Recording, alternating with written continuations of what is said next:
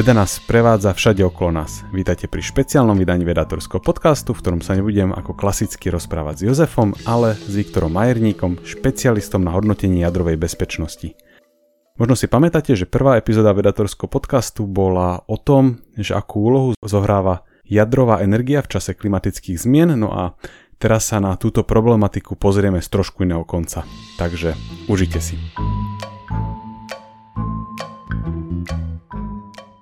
Dobrý deň, moje meno je Samuel Kováčik a mojim dnešným hostom je Viktor Majerník. Dobrý deň. S ktorým sa budeme rozprávať o bezpečnosti a elektrárniach. Viktor vyštudoval jadrovú fyziku na Fakulte matematiky, fyziky a informatiky Univerzity Komenského a následne dokončil PhD na Fyzikálnom ústave Slovenskej akadémie vied. Potom pracoval ako vedúci reaktorového bloku a dnes pôsobí ako špecialista dohľadu nad jadrovou bezpečnosťou. Tak správne som to zhrnul?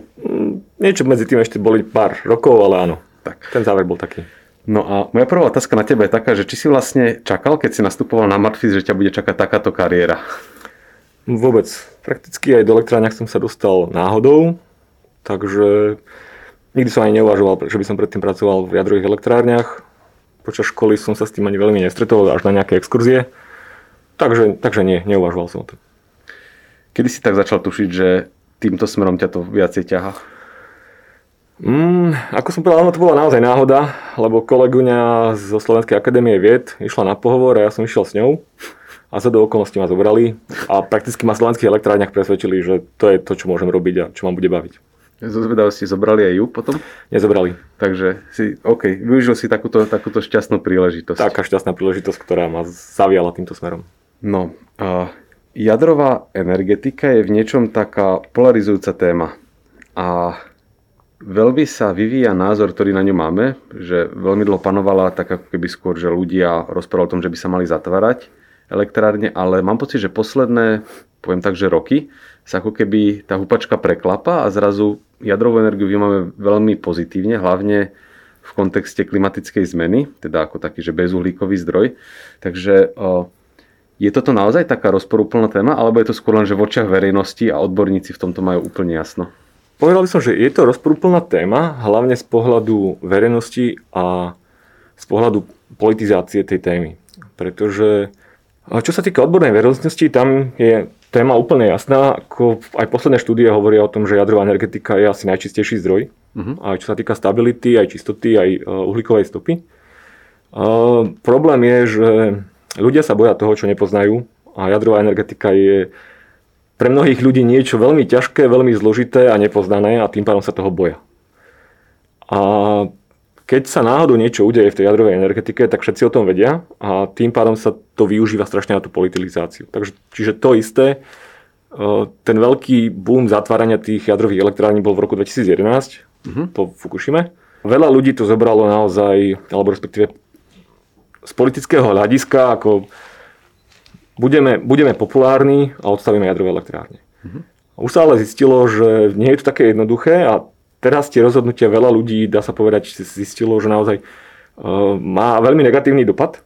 Takže tá, hlavne tá vedecká verejnosť, ale ten vedecký názor je taký, že bez jadrovej energetiky sa nezaobídeme. Uh-huh.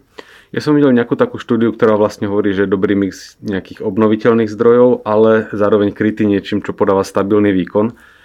Lebo Teraz boli problémy s tým, že niekde nad oceánom málo fúkalo, takže veterné elektrárne produkovali málo. V Texase zase, keď zasnežilo solárne panely, tak mali problémy s tým.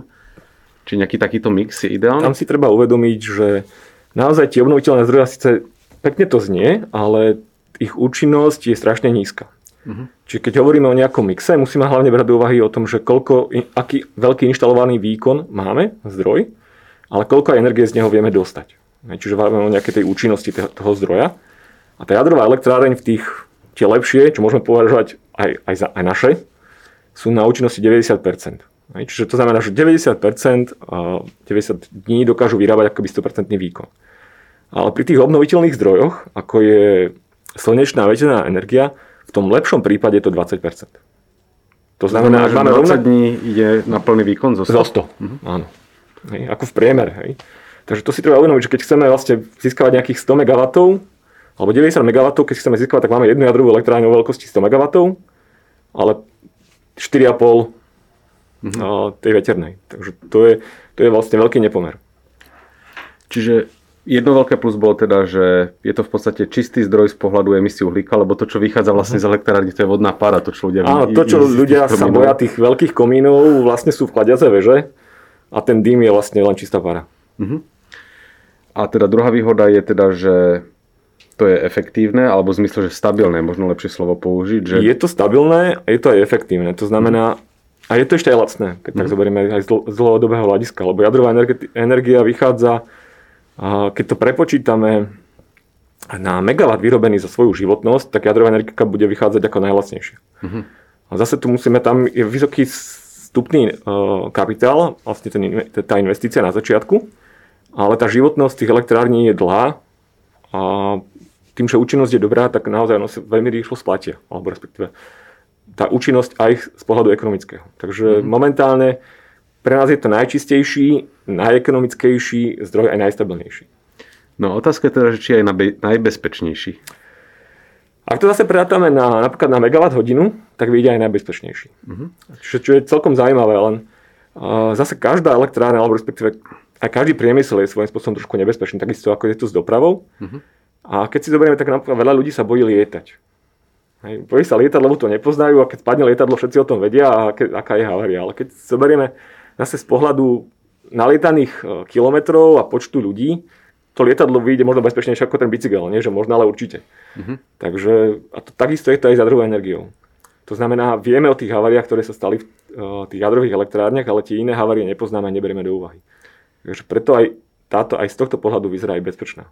Teraz mám normálne pocit, že mi pozeráš do poznavu, lebo som si teraz napísal akurát, že lietadla versus auta, že či je toto v niečom podobné, že je to podobné. keď padne lietadlo, vie o tom celý svet, ale to, že niekoľkonásobne viacej ľudí po jednom, po dvoch pozomierajú na cestách, tak ano. to sa možno dostane len do miestnych správ. Je to proste také veľké, také má, veľké či, Čiže má to taký ten psychologický efekt. efekt. A ja som mal pri tomto také, že keď som sa rozprával s niekým o jadrovej bezpečnosti, s nejakým skeptikom, tak som vždy položil otázku, že koľko ľudí zahynulo pri druhej najhoršej jadrovej havárii a tam vždy akože všetci typujú, že to sú obrovské čísla. A to je v podstate, že nechcem povedať, že zanedbateľné číslo, boli to ľudské životy, ale bol to, myslím si, že jednociferný počet. Takže ľudia naozaj majú skreslené predstavy o tomto. A vždy, keď sa rozpráva o jadrovej bezpečnosti, tak prvá vec, ktorá ľuďom vzíde na um, je havária v Černobyle, ktorá bola v podstate blízko nás, takže sa nás aj tak bytosne dotýkala, ale zároveň, keď už sa na ňu pomalinky začalo ako keby až tak zabúdať, tak prišiel seriál Černobyl, ktorý toto všetko úplne že oživil. A síce akože v niečom bol super, že pekne vysvetlil to historické pozadie, ale mám pocit, že trošku tak rozdúchal znova taký ten strach v ľuďoch, takže je toto správna predstava, ktorú tento seriál ponúkal aktuálnej bezpečnosti v elektrárniach? Nie je celkom správna, akože Černobyl uh, ukázal krásne tú situáciu, ako ten, to politické pozadie, ktoré bolo. Mm. A akože na dru- uh, dôležité jeho posolstvo naozaj je, že treba stále rozmýšľať o tom, že čo sa môže stáť a vlastne, že musíme spolupracovať. Vlastne je to jeden z dôvodov, prečo uh, vzniklo VANO, asociácia jadrových elektrární. A začali sa vydávať rôzne správy a donútilo to ľudí, alebo respektíve všetkých prevádzkovateľov spolupracovať, vymieňať si informácie. Čiže to je obrovský prínos toho Černobylu, ako, ako elekt, uh, tej havárie. Uh, čo sa týka technických vecí, v tom seriáli to už bolo asi tiež veľakrát opakované, tam bolo strašne veľa, strašne veľa nezrovnalostí, nepresností, lebo realita by bola, nebola taká zaujímavá. Mm-hmm. Čiže oni to potrebovali trošku sfilmovať a nebolo ani, pokiaľ ja viem, tak nebolo ani zámerom tu robiť ako úplný dokument, bolo to skôr naozaj o vykreslenie tej doby. Mm-hmm. Jasne. Čiže podľa mňa treba hovoriť o tej bezpečnosti, treba na to stále myslieť, ale netreba sa toho báť. Podľa mňa skôr je to o tom, že potrebujeme tých ľudí informovať, eh, čo sa zmenilo. A mení sa toho stále veľa.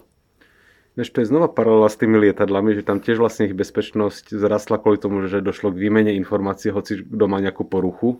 Ano. Tak o tom informuje ostatných a všetci už... Dá sa povedať, že jadrový, jadrový priemysel alebo jadrová energetika má strašne veľa spoločného s tým leteckým priemyslom. Uh-huh. A tam sa veľmi aj vymieňajú skúsenosti, čiže ja keď som vlastne ešte pracoval v tej prevádzke, ale vlastne aj teraz, tak veľa školení, veľa udalostí sa preberá aj z leteckého priemyslu a vyslovene tam, keď sa stane nejaká havária a sú niektoré poznatky zaujímavé pre nás, tak sa to preberie aj do toho jadrového a opačne. Uh-huh. Tak kým sa pustíme do detailov, tak mohli by sme si povedať, že ako vlastne fungujú jadrové elektrárne, že čo si pod tým ľudia predstavujú, lebo keď teda máme problém s tým, že ľudia si to nevedia predstaviť a je to asi niečo zložitejšie, ako je ja neviem, veternú elektrárne si predstavím tak, že točí sa vrtula a roztočí, roztočí niečo, čo vytvára elektrínu, tak ako je to s tými jadrovými? Tak jadrová elektráreň, respektíve na konci každej elektrárne je nejaký generátor, ktorý vlastne vyrába tú elektrínu. Uh-huh. V jadrovej elektrárne sú ešte vlastne jeden, jeden okruh je väčšinou primárny, potom sekundárny a tretí je ten chladiaci. Ak zoberieme do naše slovenské elektrárne, existujú proste veľa typov. Pôjdeme ten, čo je u nás konkrétne. V tom primárnom okruhu to je vlastne nejaký zdroj energie. To je vlastne to jadrové palivo, kde prebieha tá výmena tepla do chladiva. Následne sa to chladivo ochladzuje, premenia na nejakú paru, to, ten sekundárny okruh a ten sekundárny okruh poháňa turbínu. Vlastne tá turbína už je, to je to je to isté, ako je veterná, ako je tepelná, ako je vodná. Hej. Čiže vlastne rozdiel je len v tom, že ten pôvodný, ten primárny zdroj, nemáme nejakú kotol, kde sa páli uhlie alebo plyn, ale je to jadrový reaktor, kde vzniká oveľa väčšie, oveľa väčšie množstvo energie a je to uzavretý okruh, nevznikajú tam žiadne, žiadne splodiny horenia, ale vlastne je tam to palivo a približne no, normál, väčšinou v, v našich reaktoroch sa mení raz za rok. Aj časť mm-hmm. paliva. Konkrétne jedna petina. Neviem, či stačí takto zjednodušene. Čiže vlastne to je také, že sofistikovanejší párny stroj v niečom, že potrebujem niečo, čo ja. zohreje vodu a voda potom uh, zmení sa na paru, roztočí turbíny a z toho mám elektrínu. Ale teda namiesto toho, aby som to pod to dával... Nejaké uhlie, tam jadrové uhlie. palivo, čiže sú tam tie mm-hmm. jadrové kazety, čiže vlastne keď si to môže človek predstaviť, je to vlastne taký veľké, veľké dlhé tyče, ktoré sú vložené v reaktore, okolo, o, veľká tlaková nádoba, okolo toho ide voda, tá voda sa zohrieva pod obrovským tlakom pri obrovských teplotách a následne, následne sa ochladzuje v tých výmeníkoch, kde odozdáva teplu, teplo tomu sekundárnemu okruhu uh-huh. a ten sekundárny okruh vlastne rozkrúti turbínu. V čom je to teda iné čo sa týka kontrolovania toho, ako, ako produkujem energiu. Že keď chcem, aby mi uhlie robilo viacej, tak ho tam proste nalopatujem viacej. Ale typujem, že tuto bude zložitejší proces, ako že nasu, ponasúvam viacej tyči. Čiže toto, ako regulujem? Toto, toto, toto je vlastne o tom, že tie kazety sú tam natrvalo. Uh-huh. Je tam v tom reaktore uložené. Je tam vlastne výpočet na tých 5 rokov, alebo respektíve tým, že vlastne za každý rok vymeníme približne petinu tých kaziet. A je tam ako keby my nepridávame ďalej viac paliva, ale regulujeme, ako rýchlo vyhorieva. Uh-huh. A regulujeme to dvoma spôsobmi. Je tam jeden, že v tom chladive je kyselina boritá, čo bor vlastne nám pohlcuje neutróny, tým pádom spomaluje tú reakciu. A potom tam máme ešte vlastne riadiace kazety, pomocou ktorých dokážeme regulovať výkon nejaké malé zmeny. Lebo vlastne tou borovou reguláciou, tou vodovýmenou, to je to pomalé, čiže to e, riešime dlhodobo počas celej kampane. Čiže na začiatku tam máme nejakú koncentráciu, na konci kampane je tam nulová koncentrácia, takmer nulová. A nejaké malé zmeny riešime pomocou takých tých e, regulačných tyčí, ktoré slúžia na rýchle zmeny e, výkonu a slúžia aj v prípade nejakých problémov alebo nutnosti rýchlejšie odstaviť reaktor, tak vlastne to sa dokáže odstaviť na vlastne za tých 10 sekúnd. Čiže v porovnaní s tým párnym strojom, tak poprvé, že mám zdroj, ktorý nemusí horieť a produkovať teda spodiny horenia, ale zároveň dokáže, do, dokáže mu nejako regulovať to horenie bez toho, aby som tam niečo buď odhadzoval alebo prihadzoval, že mám no. nejaké fyzikálne prostriedky, ktoré mi dokážu regulovať, ako rýchlo to, to je, vlastne, je to presne o tej jadrovej fyzike a asi ťažko sa to bude vysvetľovať, ale vlastne ovplyvňujeme vlastne tok neutrónov uh-huh. v, tom, v tom reaktore, ktorí vlastne zvyšujú vlastne tú reakciu, respektíve prebieha tá reakcia a ten tok neutrónov regulujeme pomocou tej no, pomocou množstva bóru, ktorý vlastne máme v reaktore. Uh-huh. Ja si myslím, že naši, naši posluchači sa nevystrašia zo slova neutrón, lebo už sme rozprávali o rôznych elementárnych časticiach a tá myšlienka vlastne taká, že niektoré chemické prvky sú veľmi, alebo chemické jadra sú veľmi nestabilné, keď do nich pridáme naviac jeden neutrón a teda počtom neutrónov, ktoré do nich môžu narážať, vieme regulovať, či Áno. sa budú rozpadať alebo nebudú. Správne. A tým vlastne, vlastne regulujeme množstvo jadrových reakcií a tým pádom regulujeme množstvo vyrobeného tepla a na základe toho je vlastne, to je vlastne ten výkon toho reaktora. Uh-huh. Čiže vlastne horenie je chemická reakcia, v jadrovom reaktore samozrejme prebieha jadrová reakcia a teda nielen, že je energeticky výdatnejšia, ale niečom sa s ňou proste lepšie manipuluje. Mm, áno, niečom sa lepšie manipuluje, proste je to, je, to, je to naozaj čistý zdroj, to znamená žiadne nejaké priame splodiny. Uh, takže je to z pohľadu regulácie možno trošku komplikovanejšie, je to naozaj komplikovanejšie z pohľadu toho, že je to pri vysokých teplotách, tých, je tam tých 300 stupňov Celzia, sú tam vysoké tlaky, tých 12 MPa napríklad konkrétne u nás. Uh, takže tá naozaj uh, tie požiadavky na tú kontrolu a bezpečnosť sú oveľa vyššie. Uh, tá regulácia je dôležitá aj potom, že keď máme odstavený reaktor, tak ten dobeh tej reakcie je dlhý, takže to znamená, musíme to stále chladiť, ale vlastne ako zdroj tepla to máme mm-hmm. oveľa čistejšie. No. no a teda to, čo sa stalo v Černobyle, pokiaľ len už by sa dneska stať nemohlo. Že to, tu už sa zmenila a, technológia. Musíme začať tým, že v Černobyl bol úplne iný typ reaktora, ako používame my. Mm-hmm. A, väčšinou tieto reaktory, ktoré v súčasnosti nie len na Slovensku, ale sú používané vo svete, sú založené na nejakých spätných väzbách, to znamená, nemôže sa samovolne reaktor rozbiehať a sám ešte podporovať tú reakciu. Ten reaktor, ktorý bol v Černobyle, mal takéto nejaké zlé spätné väzby, to znamená, čím sa viac rozbiehal, tým viac ešte tá reakcia rozbiehala. U nás je to presne opačne. U nás, keď prestaneme s reaktorom čokoľvek robiť a niečo sa vlastne stane, že by sa začal ako keby samovolne rozbiehať, tak tie spätné väzby automatické ho začnú pomaly aj uh, keby dusiť. Mm-hmm. Čiže má vlastne negatívnu spätnú väzbu, sa tomu hovorí. To je jedna vec. Uh, druhá vec je, porušili tam strašne veľa pravidel. To znamená, povypínali sa rôzne ochrany, ktoré mali... Treba povedať, že stalo sa to v nejakej skúšobnej prevádzke, respektíve boli už na výkone ale mali nejaké nevykonané testy ešte zo spustenia, ktoré potrebovali dorobiť. Bolo tam aj v tom seriáli je to vidieť, že bolo tam naozaj veľa vecí, ktoré do toho vplývajú. Tieto veci sú už momentálne strašne kontrolované, aby sa nedalo len tak povypínať. Je to... Ja môžem povedať, že to, čo sa stalo v Černobyle, na danom type reaktore, dané typy reaktory už nie sú vo svete, mm-hmm. alebo respektíve v Rusku myslím, že ešte už bol odstavený asi aj posledný a naozaj tam dôležitá je tá fyzika, ktorá je za tým. Mm-hmm. Mne to trošku prišlo, keď som si o tom čítal, že to je ako keby sme do auta namontovali mechanizmus, že keď prekročíme nejakú rýchlosť, tak auto začne ešte zrýchlovať viacej.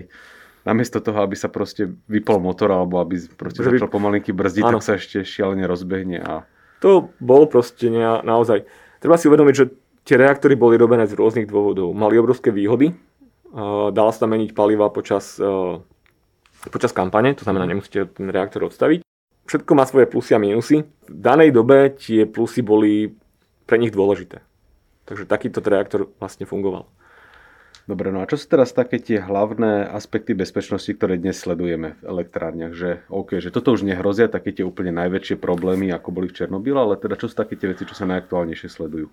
No, prakticky veľký, každá elektrárne sice produkuje elektrínu, ale je aj od toho závislá, pretože veľa potrebuje sa dochladiť. Mm-hmm. To, to je najdôležitejšie naozaj, že ten reaktor, aj keď sa odstaví, potrebujeme ho dochladiť a tým pádom sme závislí na nejakom zdroji elektriny. To je jedna vec a kladie sa dôraz na to, aby sme mali veľa bezpečnostných prvkov pasívnych. To znamená, aj keď prídeme úplne o každý zdroj elektriny, aký máme v elektrárniach, tak sú tam ešte pasívne prvky, ktoré dokážu tú elektráreň proste dochladiť dostatočne dlhý čas. Takýto problém bol aj v tej Fukushime. Hej, to si treba tiež uvedomiť, že uh, tam najväčší problém bol, že vlastne nemali žiadne napájanie, prišli o zdroj elektriny.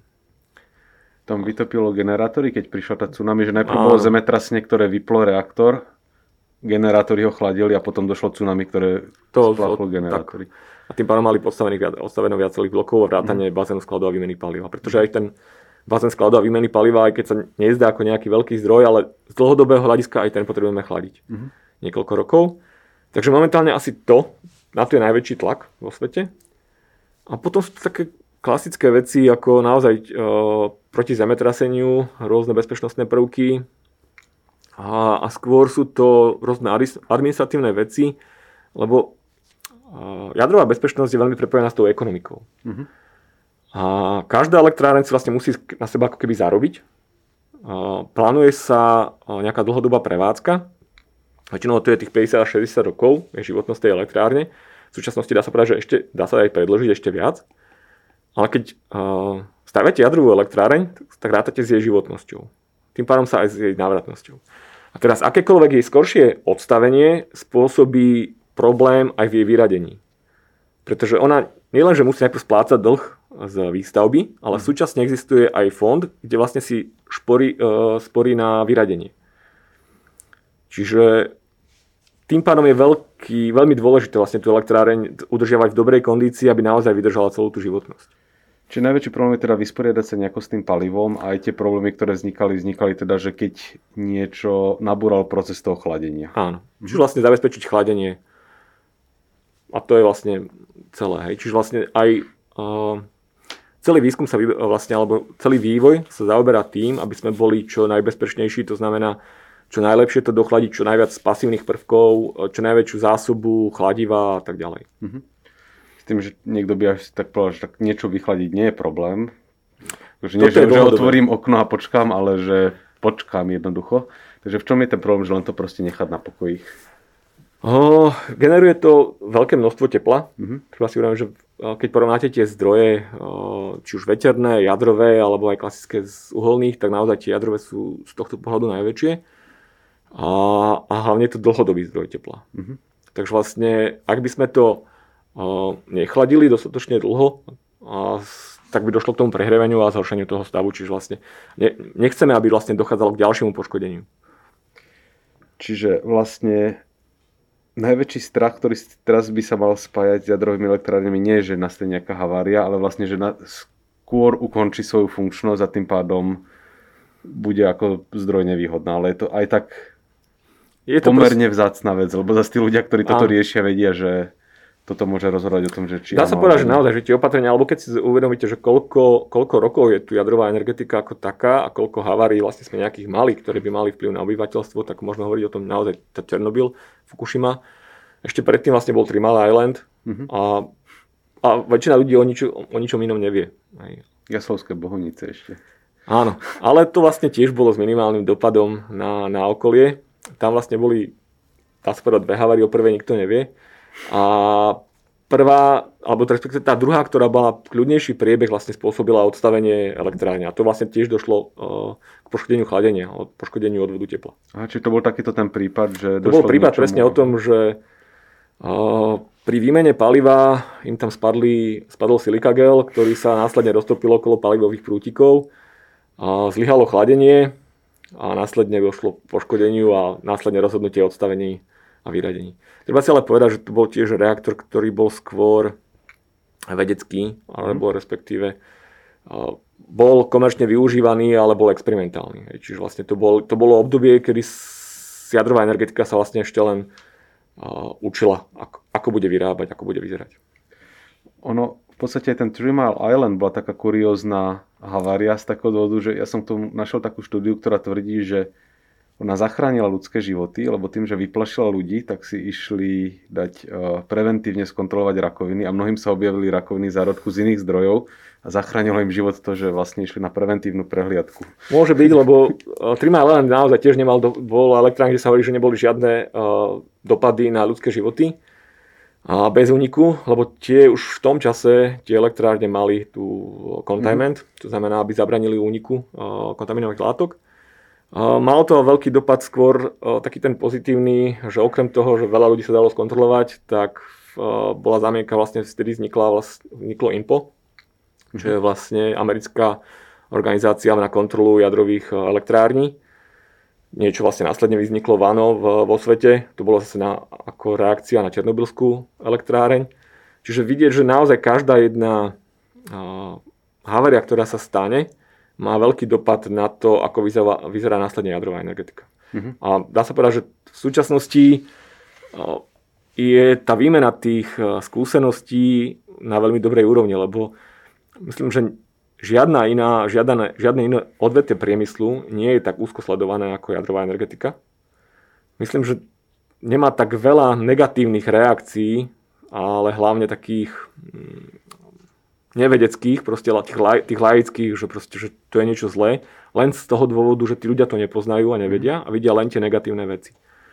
A vôbec neberú do úvahy naozaj mm, to pozitívne, že naozaj je to veľmi stabilný zdroj, je to čistý, čistý zdroj a pre, pre stabilitu, pre stabilitu hlavne pre stabilitu siete, v čase, keď chceme hovoriť o nejakej dekarbonizácii a hovoríme o nejakom globálnom oteplovaní, tak treba si povedať, že tá jadrová energetika je najčistejší zdroj z tohto všetkého. Mm-hmm. Možno to pre niekoho vyzerá dosť divne, ale, ale je to tak. Ak zoberieme do úvahy celý životný cyklus od, od výroby až po nejaké uh, úplne znefunkčnenie a vyradenie, tak uh, tie fotovoltaické články sú na, na tom oveľa, oveľa horšie.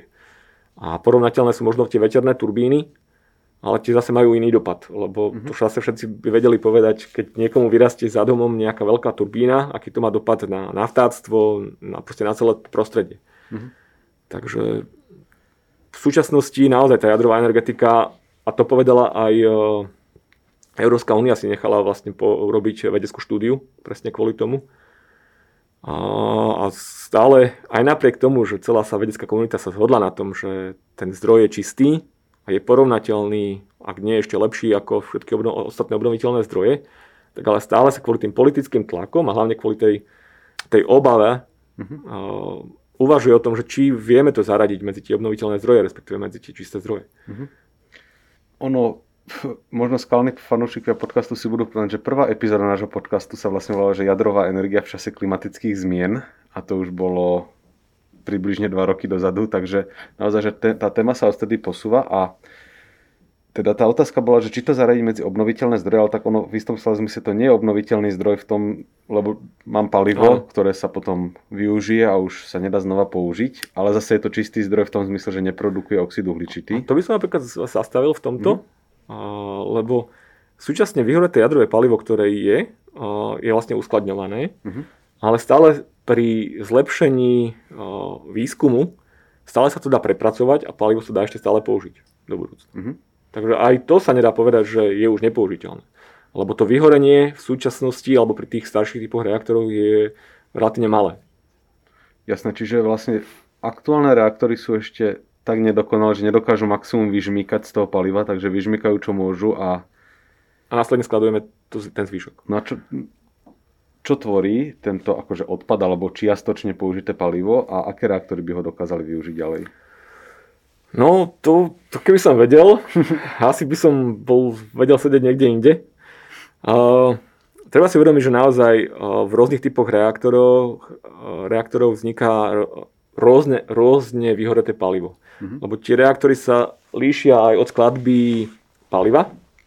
Čiže niektoré musia byť viac obohatené, niektoré fungujú aj na prírodnom uráne a tým pádom líši sa aj skladba toho výrohetého paliva.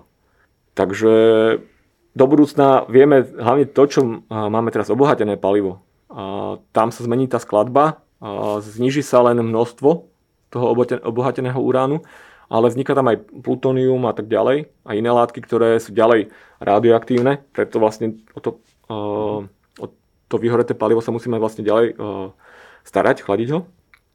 Ale to by sa dalo využiť.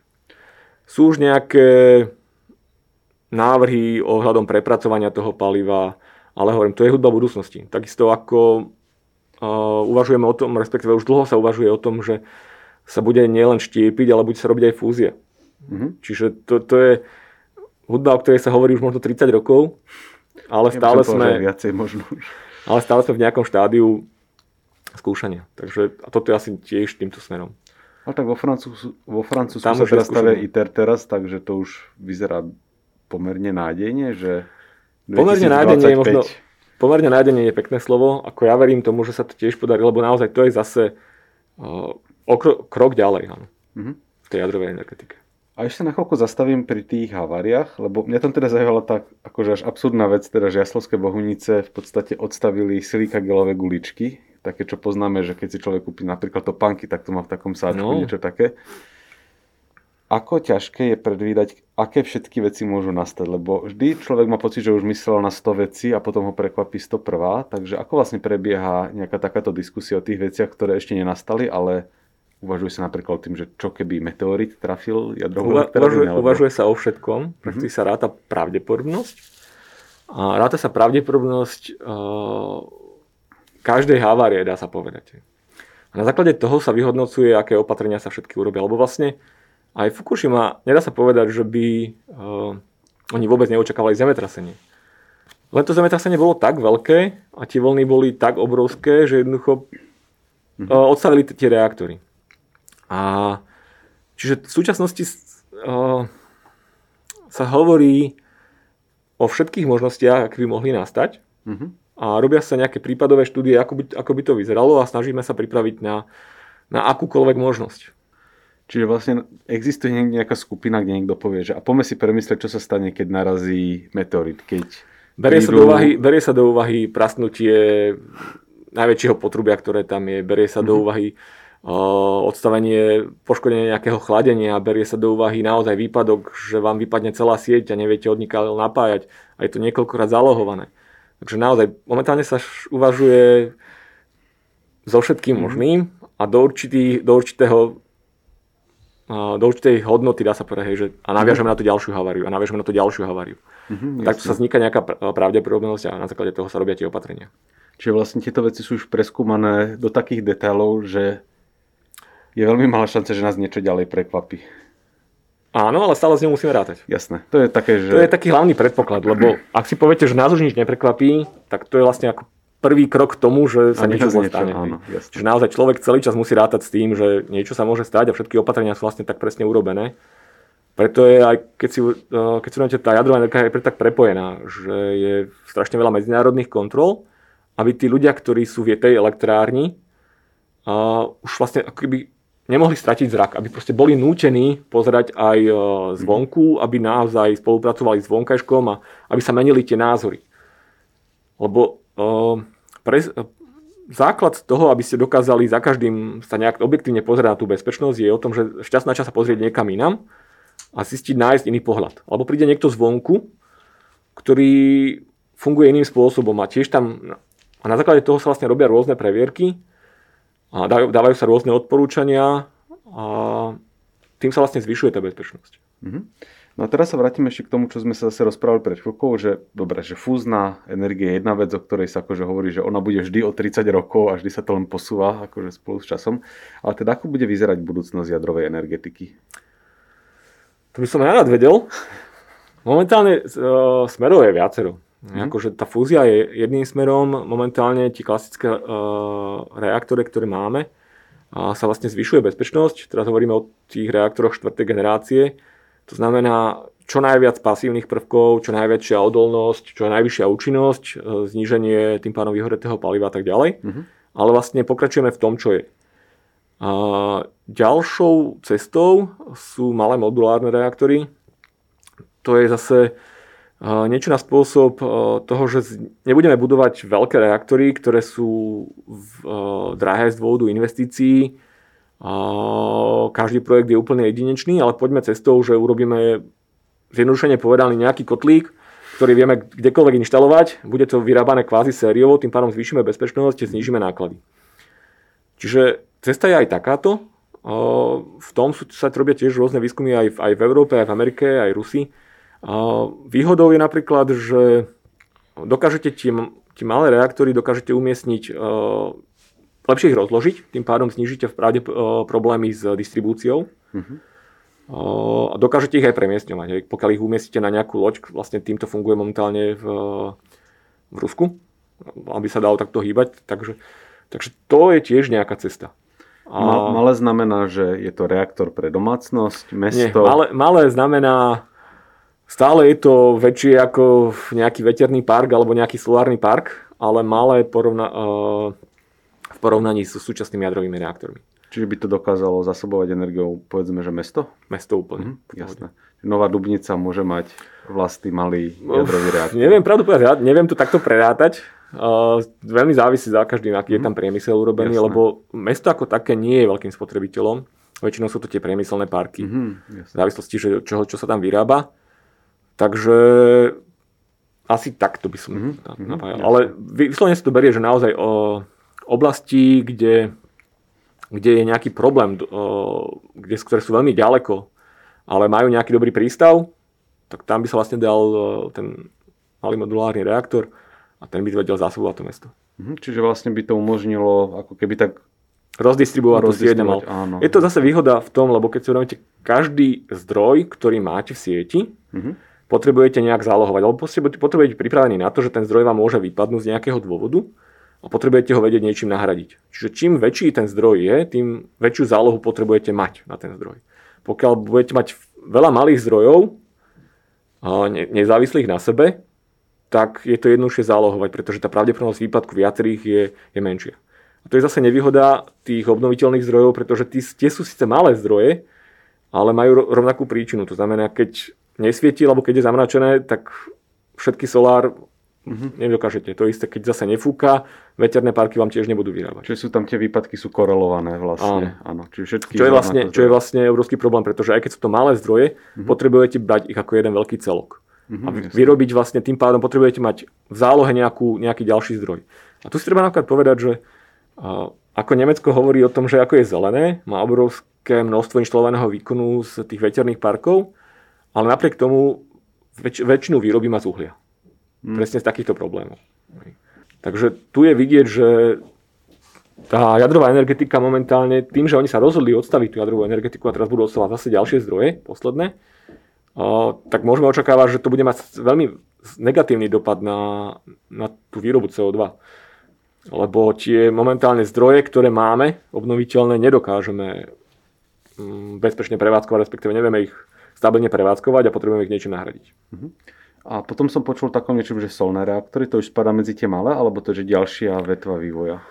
Oh, solné reaktory, to je vlastne oh, len typ reaktorov, ktoré sú chladené roztokmi rôznymi. Uh-huh. Čiže to, to je vlastne prevádzko. Oh, v súčasnosti reaktory môžeme rozdeliť podľa toho, na akom princípe fungujú. To znamená, či fungujú s akým palivom, či je obohatené, neobohatené potom čím sú chladené a čím sú rego, uh, regulované. Uh-huh. No a regulácia vlastne pomocou roztokov je jeden z druhov reaktorov. Uh-huh, Málo používaný, dá sa povedať. Klas- väčšina reaktorov sú reaktory tak podobného typu, ako máme my, to znamená tlakovodné reaktory. Uh-huh. Takže vyzerá celkom stumne, mám pocit, že, budú, že nie je to, že by sme sa zasekli vo vývoji, ale že celkom zaujímavé veci sa budú diať a je tam ešte čo vybádať vlastne. No, podľa mňa stále je čo bádať, tá jadrová energetika je ešte stále hm, nehovorím, že nepreskúmaná, ale je tam veľký priestor Dalo by sa na rozvoj. v plienkach, v nejakom slova zmysle, že o, tak, o 100 rokov budeme mať pocit, že sme len tak veľmi zatiaľ len tak keď si zoberieme, že ako dlho sa vyvíjajú auta a stále niečím spôsobom, a keď si zoberieme, že pred 100 rokmi by sme povedali, že v súčasnosti budeme lietať a stále sme ešte na ceste, uh-huh. čo sa týka tých, s tými autami, tak s jadrovými s reaktormi je to približne tiež tak. Hej, akože už sme v určitom vývoji, že naozaj z môjho pohľadu tá stabilita bezpečnosť je na vysokej úrovni, už len kvôli tomu, že sme pod drobnohľadom, ale je, vždy je priestor, že, čo sa tam dá zlepšiť. Naozaj dôležité je potom tie politické rozhodnutia, aby tá jadrová energetika bola vnímaná pozitívne. Lebo krásne vidieť, aj z histórie sa môžeme pozrieť, že ako ľahko je ovplyvniteľná politika a vývoj pár, zo pár ľuďmi, nemusíme ísť ani ďaleko, napríklad do takého Rakúska. Možno málo ľudí vie, že oni tam majú ešte stále funkčný reaktor priamo vo Viedni, maličký vedecký. To asi málo Rakúšanov vie. Ale ešte zaujímavejšie je, že oni majú postavený uh, jadrovú elektráreň, úplne na komplet už tam mali aj pripravené jadrové palivo na závažanie, ale kvôli nejakým protestom urobili referendum pre a proti a to referendum vyšlo strašne tesne. Asi myslím, že 50,5% bolo proti a, potom sa takto vyvinul, že tú jadrovú energetiku úplne zavrhli a momentálne sú asi najväčším odporcom jadrovej energetiky. Hm. Pred, a to bolo nejakých 70, koncov 70 rokov, takže že ako sa to za behom 40 rokov vyvinulo. Mohli byť momentálne tiež úplne inde. No, budem mať poslednú otázku a chcel by som smerovať vlastne k tomu, že budúcnosť teda vyzerá celkom zaujímavé. Stále čo objavovať, poprvé, a stále máme veľmi dobrú motiváciu, aby sme sa zlepšovali, aby veci boli efektívnejšie, aby boli ešte bezpečnejšie a podobne. Zároveň kvôli klimatickej zmene je na nás akože vyvíjaný veľký tlak, aby sme našli nejaké neemisné zdroje energie. Takže podľa mňa, že veľa mladých ľudí si teraz možno povie, že takéto niečo by, sme, by som mohli študovať. Na druhú stranu, že jadrová energetika alebo jadrová fyzika je že synonymum zložitosti. Že poviem, že toto je jadrová fyzika. A môj pocit, keď som išiel študovať fyziku, je, že v skutočnosti to štúdium nebolo také ťažké, ako som očakával. Ja som myslel, že to je len že niečo pre géniu, ale zistil som, že ja, normálny človek, sa do toho dokážem oprieť a tie veci sa naučiť. Takže čo by si odporúčil mladým ľuďom, ktorí by teraz možno si povedali, že idem skúsiť sa venovať jadrovej fyzike, jadrovej energetike, Dá sa to zvládnuť? Ako? Aké máš typy? No, z môjho pohľadu sa to zvládnuť dá. Akože v každom prípade to je veľmi zaujímavé. O, väčšina mojich kolegov má vyštudované naozaj čokoľvek, čo znamená z vysokej školy buď strojárinu, elektrotechniku alebo niečo podobné a dostali sa aj do tej jadrovej energetiky. Tam boli dva roky školení, kde vás preškolia na komplet. Zdajú nejaké základy, dá sa povedať. Ale ja myslím, že báť sa toho netreba. Naučí sa dať čokoľvek a keď to človeka toho baví a myslím, že jadrová energetika je dosť zaujímavá, jadrová fyzika na to, že to človeka chytí a potom si ani neuvedomí, ako to vyštuduje. Je to samo. Toto je asi najlepšia a najultimátnejšia rada, že keď to človeka baví, tak je ochotný tomu venovať ten čas, aby to do seba dostal a keď už tomu venuje ten čas, tak to povolí skôr či neskôr. Super.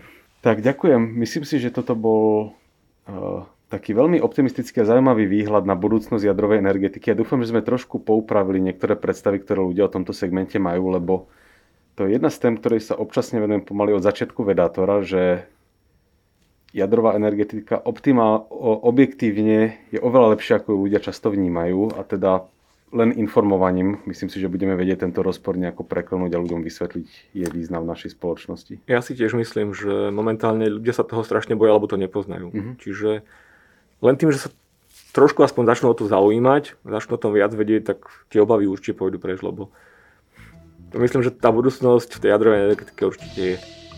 Tak kto nás počúva teraz, tak už je v podstate na konci epizódy a dúfam teda, že sa dozvedel všeličo nové a zaujímavé. Takže ešte raz ďakujem, Viktor Majerník. A ja ďakujem. Tak to je na dnes z našej strany všetko. Majte sa pekne. Ahojte.